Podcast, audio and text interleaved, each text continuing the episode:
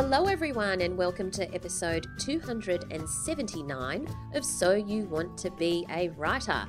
My name's Valerie Khoo, I'm C E O of the Australian Writers' Centre, where you'll find lots of writing courses and a fantastic, vibrant writing community. And I'm here with my co-host, Allison Tait, author of the popular Mapmaker Chronicles and Adavan Cipher book series. And Allison has recently been at Bluesfest. How was that, Al? How were the, you know, Portaloos? What happened to how are you, Al? Like I was, I was poised for that, and then you've gone all right, straight all right, to, right. I'll, I'll and then you've again. gone straight to Portaloos. I'm just trying to mix it up, but since okay. that's, you know, stressing right. you out, how are you, Al? Well, I'm I'm very well, thank you, Valerie. I'm actually beyond a little bit beyond fair to middling. It's the first day of the school term. Yeah, yeah. Everybody cheer. We Yay. have survived the school holidays once Yay. again. Yay.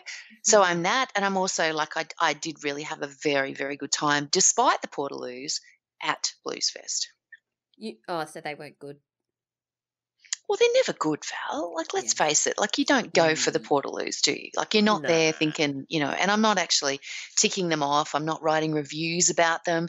You just go and you do your thing, don't you? I was actually more focused on the bands, and also on the Friday that we were there, a little bit focused on the rain because there was some rain. But there's always rain at Bluesfest, apparently, and you just get into it. There's some great outfits there, and uh, boots were most assuredly the footwear of choice. There was a lot of gum boots, welly boots, uh, blundstones of all manner, shapes and sizes. It was yeah, it was quite funny. The boys had a very entertaining time just, you know, on their on boot watch just to see who was doing what with the boots. Nice. Now, I know you might say that you weren't writing about the Portaloos, but I happen to know that one of our listeners, and maybe she wants to pipe up in the Facebook group, Uh, if you want to identify yourself. And by the way, if you're not in the Facebook group, just search for So You Want to Be a Writer podcast community and request to join on Facebook. It's free and we love chatting to each other. But I know that one of our listeners, she actually does write about toilets. What? On her blog. Yes, she really does. So I'll there's leave it to now her. Now there's a specialist subject. No, she writes about, I think, like four things or three things, and one of them is toilets. Okay. I really hope she does out herself in the group because I would like to to see more of this blog. It sounds very entertaining. Yes, so if you do want to out yourself, let us know, and I'm sure that lots of the uh, your fellow listeners would like to uh, read about your descriptions. All right, but apart from that and apart from Bluesfest, what else has been happening? I suppose you haven't had a lot of opportunity to do a lot of writing when you've been out on family holidays. Oh, look, I've done not one single iota of writing. And you know what? I have to say, um, the builder and I were having a conversation last night about this over a Byron Bay lager. We were extending the holiday mm. as far as we possibly could by bringing back the beer. And we, we got given some, um, you know, some stubby coolers, you know, the little things that you put oh, around yeah. your beer. Cool. Yeah, so we got given a couple of Bluesfest ones of those. So we were sitting there with our Bluesfest stubby coolers, um, just discussing the fact that you don't really even understand how much you need a total break until you have one. Um, mm. So the house that we stayed in up at um, Lennox Head had no Wi-Fi. And no, it was in a mobile black spot, so you could oh. could hardly even get. Yeah, I know, it was like being in a black hole for five days, um, which was actually really, really, really good. But I have a very funny photo of uh, Book Boy standing on the mailbox out the front of the house with his arm in the air, trying to get enough reception to send a text message to his friend or whatever he was doing. But it was quite funny. Um, but yeah, it was just good. It was a great. It was a really good total break. We were up at the beach. We were at Lennox Head, so we, you know, we did heaps of walks on the beach. We had, it was warm enough to swim still, um so we did all of that kind of stuff, and you just um so we just really like just you know bailed out basically for um you know five to ten days, and we've all come back just so much more refreshed than wow. if we hadn't, you know. It was yeah it was it was actually really good. So no, I wrote not a single thing. However, I did just absorb a lot of stuff. I absorbed a lot of stuff, which I'm sure will come out, you know, in writing, in ideas, in different things that I do um, over the next few months. Did because you read it was a just, book if you had no Wi-Fi? Oh, I read did several read... books. Okay. I read several books, and I did that whole thing that you do, you know, when you go to the holiday house. So I took one book with me And what I took with me was actually um, one of our, I th- I'm, sh- I'm pretty sure she's in our community, an author named Maya, I think it's Linnell. L- oh, yeah. It's M A Y A L I N N E L L. So I, ha- I received a proof copy of her new book, which is called, her first novel, debut novel, hello, um, mm-hmm. called Wildflower Ridge. So I took that with me. So that was the book I took with me because I thought, great, you know, it's a it's a good sort of holiday read. I'll take that.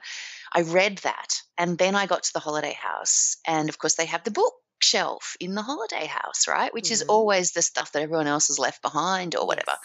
So I put uh, once I finished Maya's book, I put it on the shelf and I removed one. So I've left her book there. I've read several books off the shelves.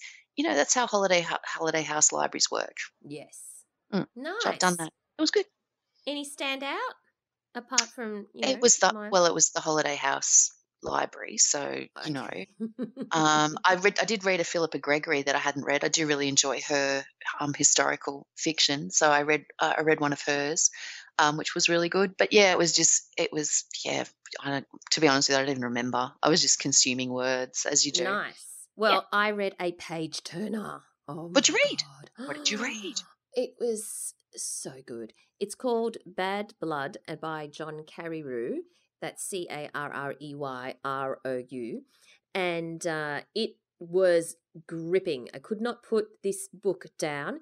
It's basically an account of um, Elizabeth Holmes, who is the founder and C E O of a biotech startup called Theranos, who promised the world and, you know, many high-profile investors and politicians that she was revolutionising the blood testing industry, and it is a, an example that truth is stranger than fiction because someone from the Wall Street Journal, well, John Carreyrou, then spent three and a half years researching, interviewing and putting this putting together this incredible book that is literally like a thriller, like a page turner, and uh, it's it's incredibly well written, even though you think, oh, reading about a biotech startup might not be the most interesting thing on earth. Mm. It is absolutely brilliant, and it basically accounts for her fall from grace. She, you know, was worth billions, like literally billions, and Theranos is now worth zero. Um, Rupert Murdoch had invested one hundred twenty-five million dollars into it, and after all of her lies, deception and fraud came out, he sold his one hundred twenty-five million dollars worth of shares back to the company for one dollar so that he could write that off. Um, countless other investors, high-profile investors, um, lost in the tens of millions of dollars. Like people were investing thirty million dollars, fifty million dollars and so on.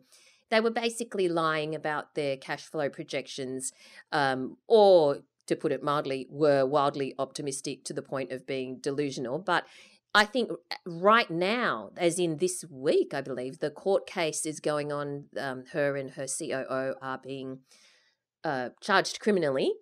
Um, wow. And it would be interesting to see what happens because she was this wonderkind of the uh, startup industry because I think she's currently only thirty-two or whatever, and she started the company maybe twelve years ago or, or ten years ago, and um, was hailed as, as the next Steve Jobs. She um, loved Steve Jobs so much she used to always dress in black turtlenecks just like him. All right. And um, but you know, you have to actually read the book for it to you. You have to read it to to to your jaw is on the ground for the entire period. And the annoying thing is, I freaking can't get my reading glasses to work. And I even went to the chemist yesterday to try out all the different types of reading glasses. Okay. So, and sorry, that's just um. My that frustration. Was a, that was sideline. Segue, yeah, yeah sideline, yeah. sideline. Yeah. Because side, I wanted brackets. to devour this book so much. Anyway, it it's highly recommended. I think that this is a um, there's a documentary that now goes with it called The Inventor, uh, Out for Blood in Silicon Valley. But this book was a page turner, absolute page turner. Wow. So that's a ringing endorsement. Yeah, look at that. You just like went for it. I mean, I mean, you must really like it because you were very passionate there. Oh, yeah, it was so good. I really Excellent. actually like the the book of the author that we are going to be interviewing this episode as well. But before we do that, let's go on to some links. I know that you have a uh, excellent link from the Jane Friedman blog. I do have an excellent link from the Jane Friedman blog. It is um, two, it's called Beyond Good Writing, Two Literary Agents Discuss What Matters Most. So it's two literary agents from the U S talking about why they why they choose clients, mm. basically, why they choose your manuscript. And, you know, obviously both of them state upfront that it's about the writing, you know, the writing has to speak to them, but are there other things that play a factor? Because I think a lot of, um, particularly, you know, when you're, when you're submitting and you're sort of, you're out there querying and stuff like that, you kind of start to wonder what is it that makes people take you on. Um, mm. There's, it's interesting because I've been following a hashtag on Twitter um, over the last couple of months, and it's the hashtag writing community. And it's mm. a very supportive group of people who are, you know, um, supporting each other and talking to each other. And it's a very sort of, you know, it's a great supportive um, area. But there's a bit of a, a thing going on there at the moment that I'm watching with great interest where they will be like, they're going, I'm going on submission, I'm about to query, you know, I need at least a thousand followers before I can um, query. You know, you need to follow me and I'll follow you back. And there's all this kind of stuff, which is which is fine, whatever, like do what you have to do. Um, but I think one of the interesting things about it when you actually talk to agents Um, and you actually talk to publishers, and we we have done this. Like if you go back over our interviews over many, many years now, when we talk to agents and we talk to publishers and we talk to editors, we ask those questions. Like we are asking them, does the follower count matter? Yeah. You know, all of this sort of stuff. Does the platform matter? Now, the platform does matter. Like they do talk about the fact that once they sign somebody, they will get them started on on, you know, Facebook, on Twitter, on on on having a presence, on on building a profile. But mm. every single one of them has also said right from the start, for the most part, that the number that you have when you send out your manuscript is not what makes them decide whether to sign you or not. Mm. That number is not the key to getting your manuscript, you know, signed up. The book mm. is the key, always the key. If you have Um, a platform as well, then obviously they are going to view you in, in a more favourable light. But one of the things that they say in this actual post on the Jane Friedman site, both of these agents say one of the most important things about whether they choose to sign you or not is whether they can work with you. Yes, and I think absolutely. that that is something that so many people overlook. It's the yes. relationship that you have with your agent, whether you're on the same page about the kinds of things that you want your manuscript to do, whether you're on the same page about whether or not, um, you know, to send your manuscript to the same sorts of publishers, whether you are willing to take feedback, like whether or not that agent's going to come back to you and say, look, I really think that this has got legs, but what I what I think you need to do is rework the middle of your manuscript or mm. take this scene out, or do you really need this character, or you've started in the wrong place. If you are willing to take that kind of feedback, go away and actively do something with it, as opposed to just sort of going, no, My my word is my art and I cannot change a thing, um, which I would not recommend, generally yeah. speaking. Um, you know, that kind of stuff, whether or not you can work with somebody uh, mm. is a very, very important aspect of whether or not an agent will sign you. And I think that always, always, always the thing to keep in mind with your agent is that it's a professional relationship. It's not yeah. your mum. It's no. not your friend. It's none of those things. It's a professional relationship and it has to remain as such. Like you might get on like a house on fire with your agent, which is a brilliant thing, um, but always at the heart of it, it's a professional relationship. And something I would say over experience is that, you know, agents, they, there's different types. There are some who are a business agent who basically are not going to give you editorial uh, feedback. Mm. They are going to basically take your thing and they are going to go, can I sell this? If I sell this, where can I sell this? And off they will go with it. Um, they will be like, you know, where can we get the rights going? And then you've got other agents who want to have more input into the into the thing that goes out. They want to help you make it into the best possible thing that they think that they can sell to someone in particular. Um, and you need to decide what kind of agent you want before you sort of do this. You know, have a look at what kind of thing this agent is offering you. So if you come, if an agent comes back to you and says, I really want to represent you, have some questions. Don't just be like, yay, I'm here, I've done it, because I get that feeling, you know, I understand it, I've been there. Um, but have an idea of what it is that you want an agent to do for you beyond sell my manuscript to the nearest publisher. So yeah. I think these are all things that need to be thought about. And I think that this post that Jane Friedman has here, this question, you know, it's a Q and A, you know, what are we looking for? What's a good manuscript? How do I, you know, how am I going to do this? Um, I think that it's really worth having a look at and thinking about the kind of agent relationship that you would like to have um, as you go forward. Yeah, absolutely. And of course, we'll put the link in the show notes, which you can find at so you want to be a writer dot com dot a u, but it is an excellent post. So we also have a link from Echo Publishing because they're accepting open submissions. That's right. echo publishing dot com dot a u is open to unsolicited submissions, so to speak, for one week only. So until Friday, Friday the third of May. So if you're listening to this down the track, um, obviously you've missed the window, but they do actually mm-hmm. open about every approximately every quarter for um, for submissions. And you can, uh, if you basically, the, the best way to make sure that you un, that you know when submissions open for these publishing companies is to follow them on social media. Yes. Follow the Facebook page or follow the Twitter, because that's what that's when you'll see what's actually going on. Um, they have a very good, uh, I'll put the link in the show notes, but it's echo publishing dot com dot a u forward slash submissions. Mm-hmm. Um, Uh, they have a good uh, page on their website which explains exactly what it is that they are looking for, how to prepare your manuscript for submission, what to submit. Um, but basically they sub- they are looking um, at this stage for fiction and narrative nonfiction for an adult or crossover audience. They yeah. want to publish Australian authors, but they want the books to have global appeal as they work very closely with their U K sister imprints. So have a look at the website. And, and this, I guess, is the other thing to think about. Um, when you're submitting a manuscript, you've always got to have a look at the guidelines, have a look at what they're looking for, think about whether or not this is a good fit for what you're, you know, what you're trying to do with your manuscript. And then, you know what, have a crack. Go for it. Absolutely. And you need to send in a brief covering letter, no more than one page, a synopsis, including the total word count, a brief biographical note on the author, well, that's yourself. For fiction, you have to send the full manuscript. For nonfiction, send the full manuscript or the first ten thousand words of the manuscript. So have a go. Why not? Mm, if you've got something ready to go, this is your, your yeah, opportunity. Absolutely. Now, a certain author we know. Who could that possibly be, I wonder? I think maybe her name is A L Tait. Oh, gosh, her? She's amazing. Well, every year Dymocks publish the top fifty-one kids' books. So it's the best fifty-one books to help get kids reading, as voted by Dymocks book lovers. And a certain author we know, A L Tait, is on the list, and we all need to go vote for her because yes. she's awesome. Well, she would love your votes. Um, and so we're going to put the link in the show notes. It's at dymocks dot com dot a u forward slash voting forward slash kids top fifty-one.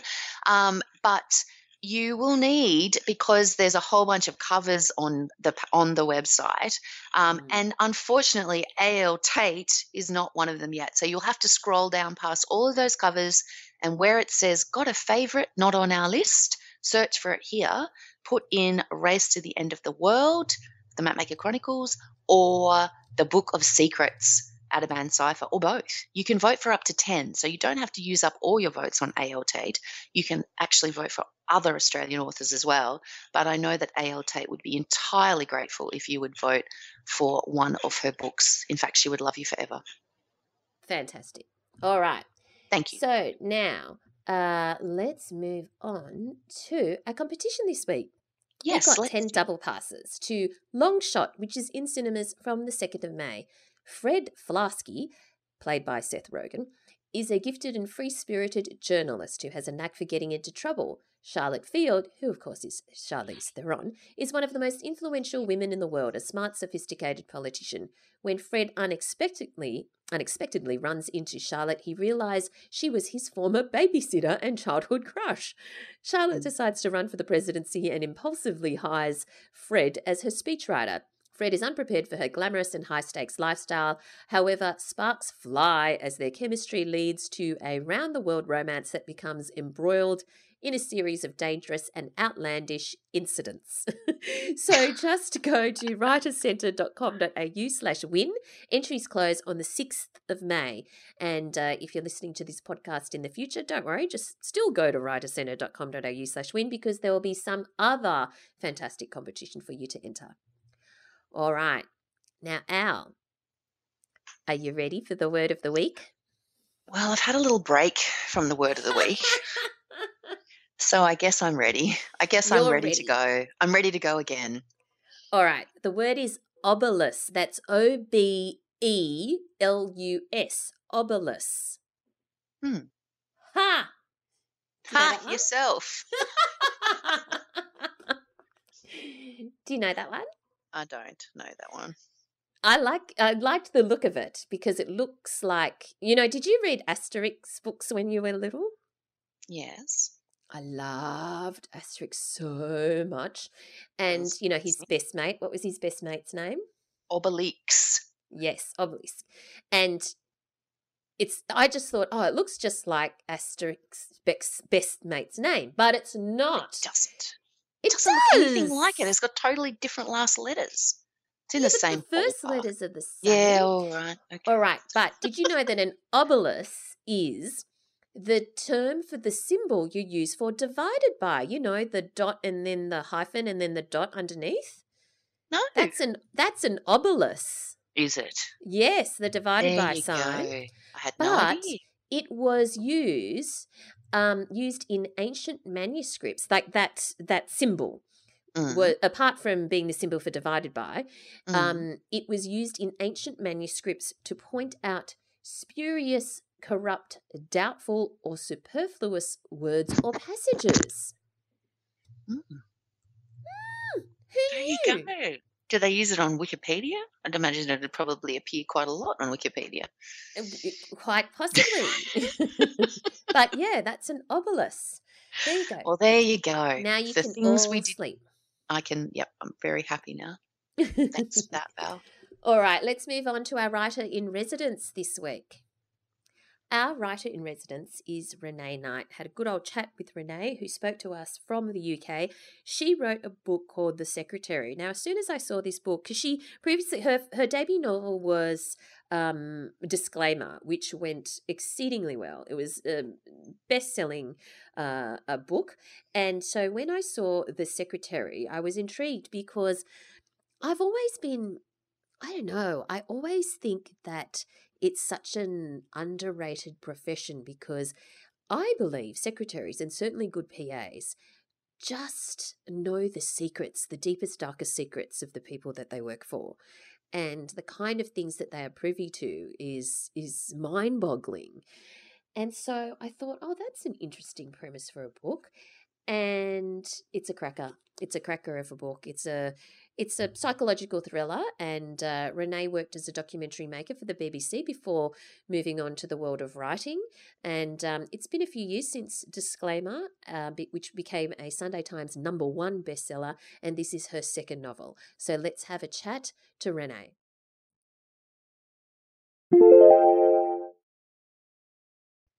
Thank you so much for joining us today, Renee. It's my pleasure. My pleasure. Lovely to meet you. Now, congratulations on your second novel, The Secretary, and thank you also for talking to us all the way from London. Uh, just for mm-hmm. some of the listeners who haven't read the book yet, can you tell us what it's about? Yes, it's basi- basically about um, a long-term relationship, so nearly a twenty-year relationship between a personal assistant, a secretary, and her female boss, who is a um, a senior executive in a um, supermarket company, but she's also a sort of television celebrity with her own um, sort of food program. And Christine Butcher is her obedient servant. So the book really is about what it becomes about are the blurred lines between that professional relationship and a friendship, and the sort of enmeshed lives of a personal assistant and the person she works for. So in Christine's case, she's very much part of Mina Appleton, her boss's life. So she's involved in finding nannies for the children. She's um, invited to Mina's home, um, always for work, but in a way what it it does sort of blur the lines in their relationship. Um, and Christine has an overwhelming need to be needed. So gradually, as the book goes on, her life becomes more and more defined and caught up in Mina's. And that's what it's like, is how far you'd go, really, for the person you work for. Mm. Now, I have to ask, have you ever been a secretary or a personal assistant?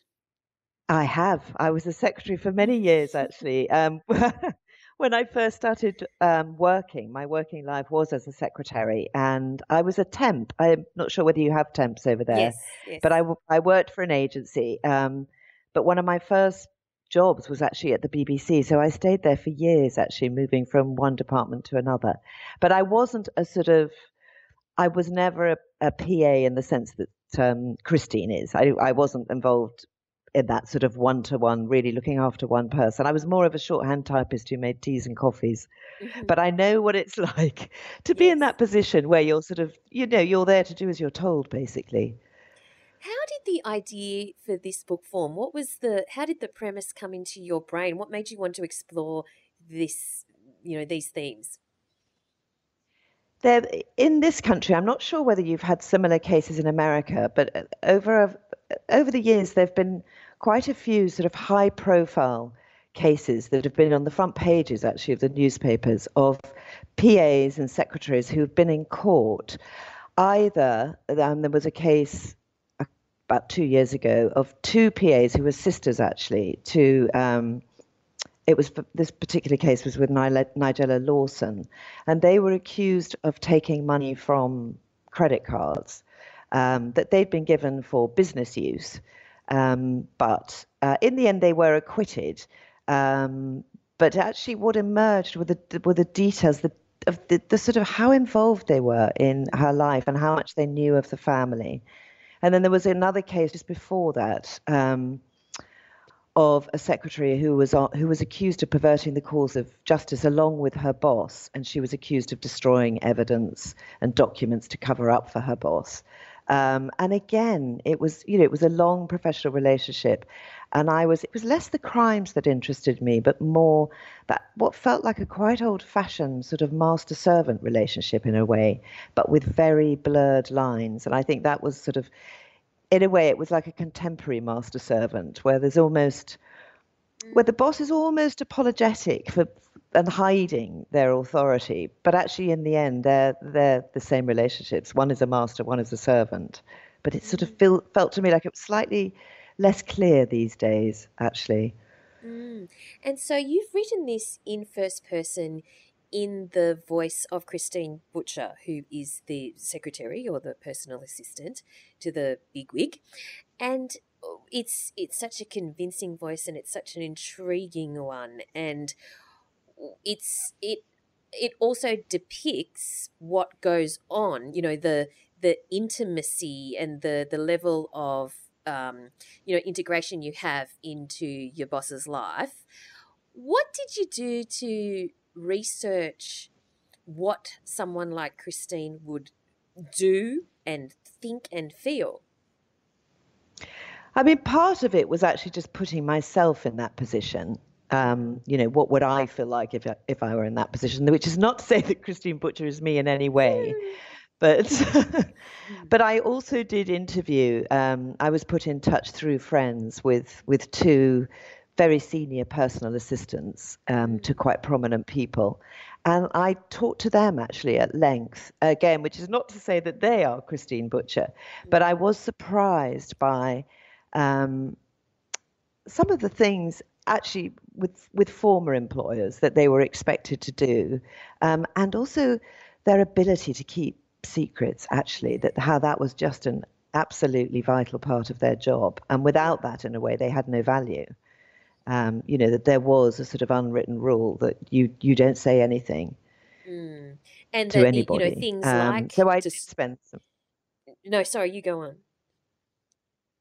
No, I was just... Um, Don't no, don't worry. You you carry on, carry on. No, I was just I can't saying... remember what I was going to say. Well, I was um, saying that uh, these people do think that it is their job, or they, they almost convince themselves, well, they do convince themselves it is their job to technically pervert the course of justice, because they just think that they're doing what is um, what they're meant to do, what their responsibility is, because their responsibility is their loyalty to their to their boss, right? So it, it is an interesting dynamic to explore. Um, how, did you know the when you started writing it or thinking about writing it, did you know the plot? Did you know what was going to happen? Did you know what was going to unfold, or did you kind of just kind of start writing and see what happens? No, I would never do that. I'd never have the courage to do that, actually, just to sort of plunge right in. So I do always plot something else loosely. I sort of I try and work out um, a kind of three-act structure, really. So I know what happens in the beginning, the sort of inciting incident, if you like, and then I work out what happens in the middle. And then I have a, an idea of what will happen at the end. And so I do a very sort of rough roadmap, but I don't necessarily stick to it. So it's really just to sort of lead me through the narrative. But then I often find um, that when you get to a certain point, you think, no, no, no, that couldn't happen, because you've understood your character more. The more you write, the more you unearth things in your character. And the more, they don't dictate the story, but... Mm. When you know them well, there are certain things they just wouldn't do, or there are certain things that they would do. And so that does alter your plot as you go along. And the yeah. end, I had a sort of rough idea for the end.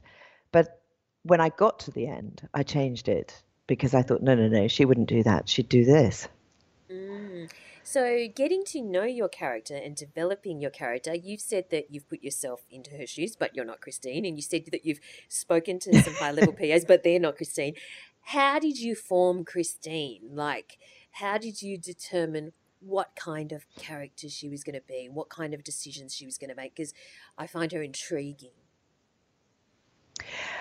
I suppose I, I needed her to be, in a way, increasingly isolated. I didn't want to fall into a cliche of having her married to her job, in in as much as, you know, I didn't want her to be an unmarried woman with no children and that her whole life was just her job. But actually, in a way, that so she is so she does have a, a husband, and she does have a child. And in a way, I wanted her, you know, these were things in a way that she ended up sacrificing, and that the more she became tied to Christine and the greater her need, she, in a way she just be, she becomes sorry by Mina she's defined by Mina.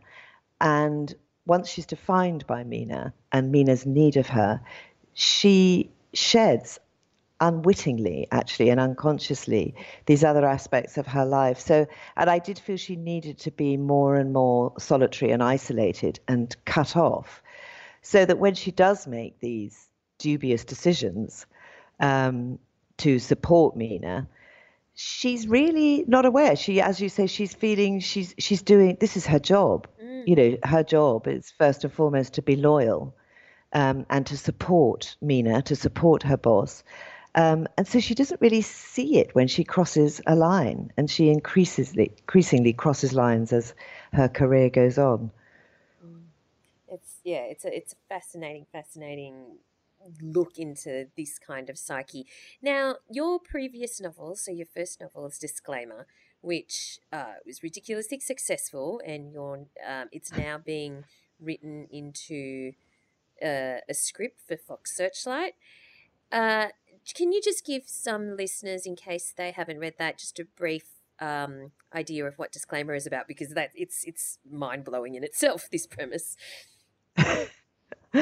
Well, the premise is um, basically what it would be like if you came across yourself in a book. So the, the character picks up the book. She's just moved home. She has a pile of books next to her bed. The house is in a bit of a mess. She picks up a book to help her get to sleep, basically. And as she starts reading, she realizes that the central character in the book is her, and the plot involves something that is is a, is her secret, actually, and that she thought nobody living knew about. Um, and so the book is really, it's from her point of view, and it's from the point of view of the person who's written the book. And um, basically you, you're uncovering what is it that she's done, what is it that's happened. Mm. Um, so yes, it's, you know, what would it what would it be like if you, and also for me, books have always been such a great comfort, and that thing of picking picking up the book um, on your bedside table and allowing it to sort of lull you into sleep mm. is such a lovely thing. So for that invasion, really, of your privacy and your safe place just felt horrifying to me. Have you always wanted to write psychological thrillers? Are they your thing? If you, you know, is, is that what you, you really love doing? I didn't set out to to write uh, psychological thrillers. Yes, I mean both these books are be, also being sold as crime novels, and I I certainly, and they both have crimes in them. But I didn't set out to write um, crime novels. But I have always been drawn to sort of dark material. Actually, even as a child, um, I loved watching. When I was quite young, I'd watch not sort of gory horrors, but sort of unsettling dark dramas and thrillers and that sort of thing. And I loved reading ghost stories when I was little. And so, yes, it's always been there, my my leaning to the dark side, yeah. Have you, um, can you give us a bit of an idea, just so that listeners can understand, kind of a timeline of when you first came up with the idea, how long it took you to write, um, and then and then the process from there, how long in the editing process and so on? Yes, absolutely. I mean, it was different with both books. So the first book, um, Disclaimer, I um, I did have an agent by then. I'd written a book actually before Disclaimer, which got me an agent but didn't get published. Um, and then that book actually was, it wasn't autobiographical, but there were elements in it that were close to a friendship that I'd had at school, and a friend I still have actually who who lives in America now. And when I was finishing that book, I suddenly thought, oh God, I had an agent. What if it got published? And I sent it off to her to read. And while, and she took ages to read it. And while I was waiting for her to come back to me, I had this idea of how awful it would be if you came across yourself in a book that was published. Um, and then, and so that idea just sort of came to me and chilled me. And I then started a creative writing course, actually. Um, once the first book wasn't published, I'd heard about this course and I thought, well, I'm going to do that. Um, you know, it might just sort of get me back on my horse again. And I started writing Disclaimer um, on this course. So I, and the course was six months. So I wrote half of the book while I was on the course, and then I finished it um, six months later. So it was about a year for that first book, mm-hmm. and then it did get published. Right. And then the second one, I was under contract, so I got a two-book deal, and it felt very different. I felt much more pressure, mm-hmm. actually, with the second one, because you suddenly, you have a deadline, which I'm afraid I missed several times. Really? And uh, yes, by a lot? I did. Uh, by months and months, yeah. Really? I mean, I think, yeah. I mean, there's a bit a bit of a gap between Disclaimer and The Secretary, probably a longer gap, ideally, than the publisher would have liked, although they were very patient. Um, so although I had the idea for The Secretary, it took me quite a while to write myself into it. Um, because I felt suddenly I was being observed. With the first yeah. one you write, even though I was on a writing course, I was... Nobody's nobody has any expectations. Nobody's really waiting for it. Whereas the second one, you feel you're being watched slightly. Yeah. Um, and I wrote it. It's in first person now, The Secretary, but I originally wrote it in the third person, and I did two drafts like that. So it was quite. Wow. So I you then did two sort of drafts rewrote the whole. Oh my God. Yes. And I knew as I was doing it, I should have followed my gut, because I felt I was kept going down blind alleys and write, you know, writing myself into a corner. Um, and then when I started writing in the first person, then I thought, oh no, this is it. This is working now. Um, really? So I wrote about five drafts of it in all. And of course, second time round, you, you have editors, yes. which the first time I didn't. I mean, the book was, I mean, it was edited later, but it was pretty complete when they bought it. Um, and so then you're very sure what you have. And so when somebody comes up with a good, I- good idea, you can see it. If they come up with a suggestion that you think, no, that's not a good idea, you see it. Whereas actually with the second one, um, because the editing process, which is a great thing to have, I'm not knocking it, but if you give in your book too soon, before you're really clear about what it is, it's harder to kind of sift through what's a good idea and what's a bad idea. And so you end up trying all sorts of things that might not work. So if you wrote your first two drafts... But I think we drafts, got there in the end. Yeah, but if you wrote your first two drafts in third person, obviously you knew something wasn't quite right, uh, and therefore you changed to first person. How soon after changing into first person, like how much had you written at, at, that you felt, oh, this is it, you know, this is what I've got to do? Oh, the first chapter, first page even. I just knew straight away. But, but so, then, yes, you might well ask, why didn't you think of that six ex- months before? Exactly, anyway. That's my question. What did you not think before? Oh, well, I'll just try it out. Yeah, when I when I wrote it in the third person, it delivered a twist. So there's a twist when you reveal who the narrator is, and so I think I was too. I was. I fell under the pressure of feeling, this is a thriller, I've got to deliver, you know, as many twists as I can, which is a mistake, I think. It's contrived, and the twists will come. And some books have more twists than others. Um, and so that's why I was sort of determined to try and make that work. And it didn't work. I was trying to be too clever, actually. Um, because in the end, you have to have an authentic voice. And, I, you know, I, I like reading books where I really believe in the characters. I'm much more interested in character than the thrill of endless twists. Mm. Um, but that's why I plodded on with it, because I was slavishly trying to come up with a, a, you know, another twist. Wow. And so when you were in the depths of writing it, whether in first or third person, um, uh, did you have any kind of writing routine? I mean, you obviously had a deadline, which you didn't meet, but, yeah. but um, did you... Did you, you had to obviously achieve certain number of words by a certain point. Did you have a word count mm. goal, or did you, you know, what was the structure of your day to get stuff done? Well, my structure is I always start writing in the morning. So if I don't write in the mornings and I leave it to the afternoon, I just don't get anything done. So mm. my structure is, you know, up, breakfast, go up to, I write, at the moment I write in um, a sort of shed, a little Well, a nice shed in the garden. So I'm sort of leaving the house and going up to my office. And then I set a goal of a thousand words a day. And actually the first draft, I was writing more than that, actually. It was too long. I was just writing and writing and writing. And I think I was making the mistake of trying to write myself into it. Um, and so I was doing more than a thousand words a day. But actually, if it's going well, it'll be about a thousand words a day. Um, and I'll tend to work, I work up to lunchtime, have a break for lunch. If it's going well and I really know where I'm going, I'll get on with it and carry on through the afternoon, but not always. And I think on average, probably there's three good hours of proper work, of constructive work, where you're sort of moving the story on. And often, if if if you sort of, well, for me anyway, if I push it for too long, I end up rewriting it all the next day. And then really? You just get stuck. Yeah. I mean, so three three good hours, I think, of, of constructive work, I can get a lot done. Yes. So do you measure that by hours or by a feeling of satisfaction or by a word count? Like a bit of both, you, actually. I mean, I'll, yeah, I'll I'll aim for a thousand words. I'll try and right. get a thousand words done. Um, but it often it is an instinct. It's a feeling. And if, if you're in the middle of it and you're feeling this is going well, then I would just carry on. Yeah.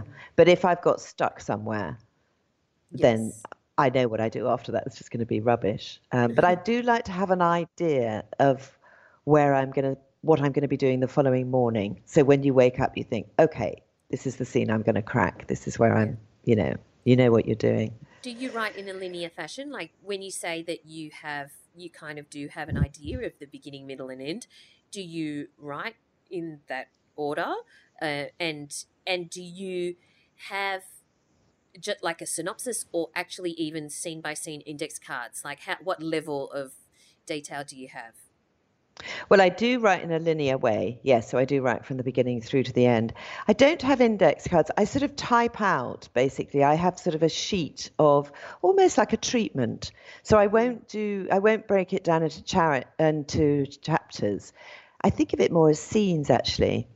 So, you know, there'll be the scene where Christine is in court, the scene where, you know, that sort of thing. And it'll probably be, it could be a sort of, I don't know, six-page document. Um, little this happens, this happens, this happens, but not written. I don't put in too much detail. Otherwise, I think there's a danger I'll feel like I've written the book before I've written it. Um, it's really a very sketchy outline of, you know, this happens here, this happens here. Very badly written, but really just a sort of a list of events in a way without so much detail. The the main characters, well, the, and many of the characters, but certainly the main characters in this book are very strong, which are Christine and her boss, Mina. Do you, to get to know them, you know, kind of like what we started talking about before, do you, are they just fully formed in your brain, or do you have something like a, a backstory document, or, you know, like like details that aren't necessarily in the book but help you get to know your character better? Do you create anything like that? Yes, I do, actually. I mean, I do have a sense. Yeah, I do. So I know their childhoods. I know roughly what happened to them at school. I know what their previous careers might have been, um bit about their relationships. Yes, I do. So there will be, so I do try and fill them out as much as I can before I start. But then you, you do, it is, it's a bit of, you're sort of excavating them as well as you go along. You're sort of unearthing things that emerge. So it's, as much as building up a story, you're sort of stripping layers away too, so you get to the heart of something, or that's the idea at least. Mm-hmm. And apart from doing research, like talking to the two high-level P As that you spoke to, did you have to do any other kind of research, either about corporate life or about the court system or police procedure or anything like that, in order to be able to write your book authentically? Yes, I did a, a bit. My sister actually was very helpful because she used to work for um, – supermarket, so she helped me a bit oh. with the background there and the relationship between suppliers yeah. and uh supermarkets, so she was very helpful oh, with that's that handy. And there is a scene yes exactly and there is a scene in the book actually of a of a moment that that she told me about, which I found heartbreaking when she told me about it, so I sort of put that in of um as, as she remembers walking actually through the reception area of head office. She didn't have a particularly senior job, actually, but she walked through head office and saw this elderly man sitting there with a box of fruit on his oh. lap, waiting to show, um, you know, somebody senior, because mm-hmm. I think he was about to be sort of dumped as a supplier. And and I did spend some time at the Old Bailey following a particular court case, which I found fascinating, actually. Mm-hmm. Um, and I sat in the public gallery um In one, um, watched a, a case. It was towards the end of a case, actually, and I was stunned, actually, by how tiny the courtroom was and how much eye contact there could be between sort of jurors and members of the people sitting up in the public gallery, actually, perfect strangers, and just, just how intimate it all was, and and therefore so intense that you really, you know, it's it is a little theatre. I know it's a cliche to say it, but it is a little theatre. And there, and it was during the summer, actually, and there were people who, you know, members of the public who were obviously regulars, who, you know, turned up with their rucksacks with their packed lunches in, and the the guards all knew them, and they'd go in and they'd sit in their seats and they would just sit and watch these people's lives, you know, hear the detail, intimate details of these people's lives. I found it fascinating, actually. Mm-hmm. And then afterwards you would see... Um, you know, I saw the accused coming out and, you know, getting into their taxis and going off and getting on the tube. Or, and I found all that sort of detail fascinating. Yes. So, yes, I did spend a few weeks doing that. What was the hardest thing about writing this book? The hardest thing, uh, I found Christine's head quite a difficult place to be in, actually. And so it, well, it's very, she's so regretful. You know, it is a book about somebody looking back at their lives, and she's full of regret and she wishes she'd done things differently. And that's very sad, actually. Um, and so I found that quite difficult. And in a way, I also, I wanted it to be not about the crimes. And so this is a crime novel that, although there is there are crimes in it, it's not really about the crimes. It's about a sort of toxic relationship, mm. and it's about an abuse of power. Um, and it's sort of about what happens when you don't listen to people. Um, I think sort of bubbling away in there, which I wasn't conscious of at the time, was probably a little bit of, you know, what we're going through at the moment in this country, our sort of Brexit nightmare. Um, what happens when there's a whole section of the population that just is not listened to, and and what that means and how that feels if you feel you're somebody who's not heard, or you thought your life was one way only to discover it's another. You know, you're not who you thought you were, that your identity is stripped away. Um, and so it was quite a, a dark place to be at times, actually. Everyone in my family is very relieved that I've finished this book. Oh, well, that comes to my second question then. Apart from actually finishing the book, what was the most enjoyable thing about it, or most rewarding thing about writing it? I think with writing, I mean, there's a lot of, there are a lot of, there's a lot of time for me anyway when you feel, oh, this is terrible, this is terrible. But those moments when it feels like it is coming together, and you have got to know your character, and the story is really taking shape. I do find that exhilarating, actually, um, and so I, so yeah, th- those are the most exhilarating. Those are the most enjoyable moments, actually, when you finally feel, particularly with this one, because I wrote so many drafts. When you've, and there's a point sort of halfway through, I remember thinking, I'm never going to get there, and then when you do get there. It it feels great, actually. You feel you've done it, and you feel, you know, I've done it as well as I possibly can. Somebody else might have done it differently, but this is how I want to do it. Um, and and I've done that. And that, that, yes, there's a sense of satisfaction and enjoyment in that. And what's next for you? Are you on novel number three?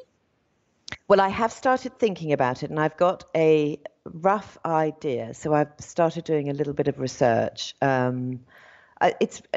It's, a, it's an idea, really, of particular relationships. I'm interested in a sort of adult brother-sister-sibling relationship, actually, um, and then primarily with a one of them, I think probably the sister who has to give, I mean, the moment, the beginning will be her having to give something up, a major thing, because of her brother. Something I read in the papers recently, actually, where a high-profile woman had to stand down from a big promotion because it turned out there was a conflict of interest with her brother's job. And it made me think, gosh, I bet that's happened throughout their lives since they were little, when there have been moments when either he or she have had to step back and, and give up something for the other. And I just thought, how you're really locked in with a sibling, aren't you? They're, it's likely to be the longest relationship in your life, actually. Yes. Um, and and how often, if you have siblings, you do regress, actually, as an adult, into mm. those patterns that you had when you were five, you know. So I'm exploring that at the moment, but I'm still trying to work out the story, actually. So I would do that, but I would hope to start writing this summer. That's my that's my goal.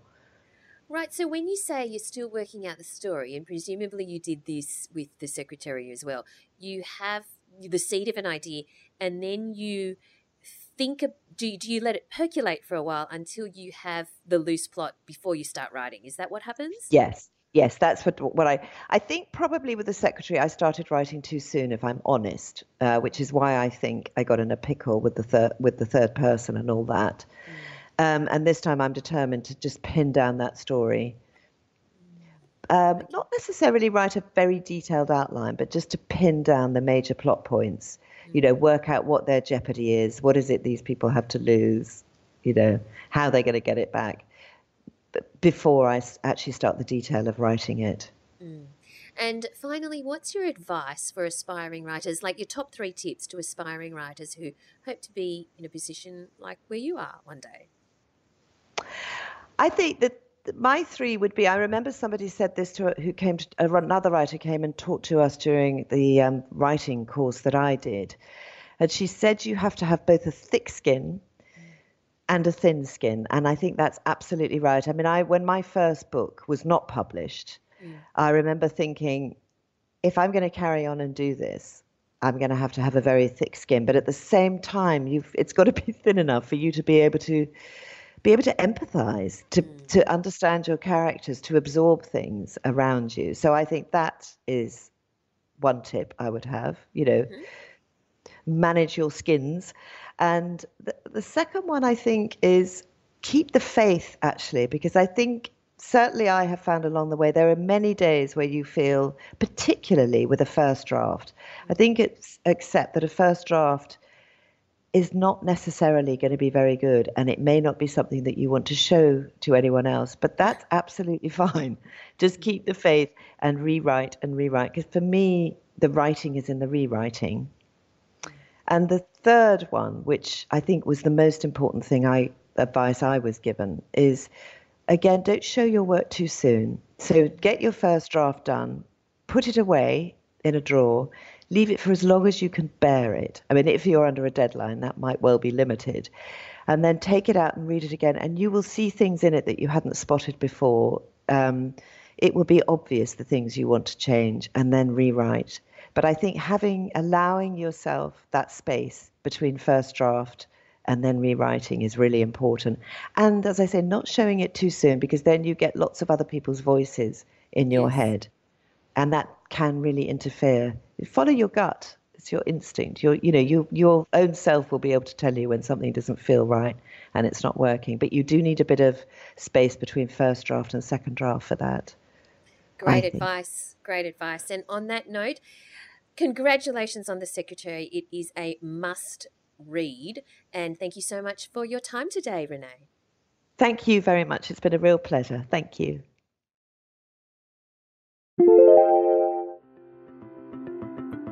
This podcast is brought to you by the Australian Writers' Centre, a world leader in writing courses. Our popular course, Creative Writing Stage one, is the perfect way to unlock your creativity and explore the world of writing. You only need a couple of hours a week, and you'll learn how to create memorable characters, believable dialogue, and captivating plots, all in a supportive environment in this five-week online course. Whether your goal is to write a bestseller or simply tell better stories, learn at home with your very own tutor giving you personal feedback each week. Find out more at writers centre dot com.au slash creative writing. There we go, Renee Knight. And, uh, yeah, cracker of a book. Sounds great. Yeah, now, we want to remind everyone, Vivid. Vivid is coming Vivid. up. We are part of the official program, so you want to be a writer live, live. at the Museum of Contemporary Art. It's going to be awesome. If you want to grab tickets, then go to writers centre dot com.au slash vivid ideas, mm. writers centre dot com.au slash vivid ideas. And Alison and I will see you on Saturday, the eighth of June at the Museum of Contemporary Art as part of the official program of Vivid. It's a gorgeous, gorgeous room, fantastic space, overlooks Sydney Harbour, and it's going to be fantastic because we've got Candace Fox, number one New York Times bestseller, who's going to be there, Pamela Freeman, who also writes under Pamela Hart, who is an incredible font of wisdom about the world of writing and, and creative writing, and, of course, Alan Babb. Word, of course, word of the week. Do you know we've had several we've had several offers to create merch for us for some of these various ridiculous really? things. I know. I feel we need some merch. I have to talk about that at some point. At All some right. Point. All right. Uh, there we go. So what are you doing in the coming week, Al? Oh, just well, you know, I'm just going to have to sort myself out. I, I have to actually get my head back in the game because my head has been out of the game entirely. Mm. And so I'm going to be doing that. I'm sure something else exciting that I'm doing, but I can't think of anything at the moment. So it'll be, there'll be something. I don't Fair know enough. What. We'll talk about it next week. Okay, good. All right. That sounds good. What about um, you? What are you doing? Uh, what am I doing? I've got a few things to do in Melbourne, so I'm going to be heading there for a brief visit. And then I'll be back also sorting myself out. Oh, I did this Instagram story this week on my messy, um, you know, working area. Yeah. And one kind listener, thank you so much for replying to my Instagram story, just wrote the words, pick up, put down, treat.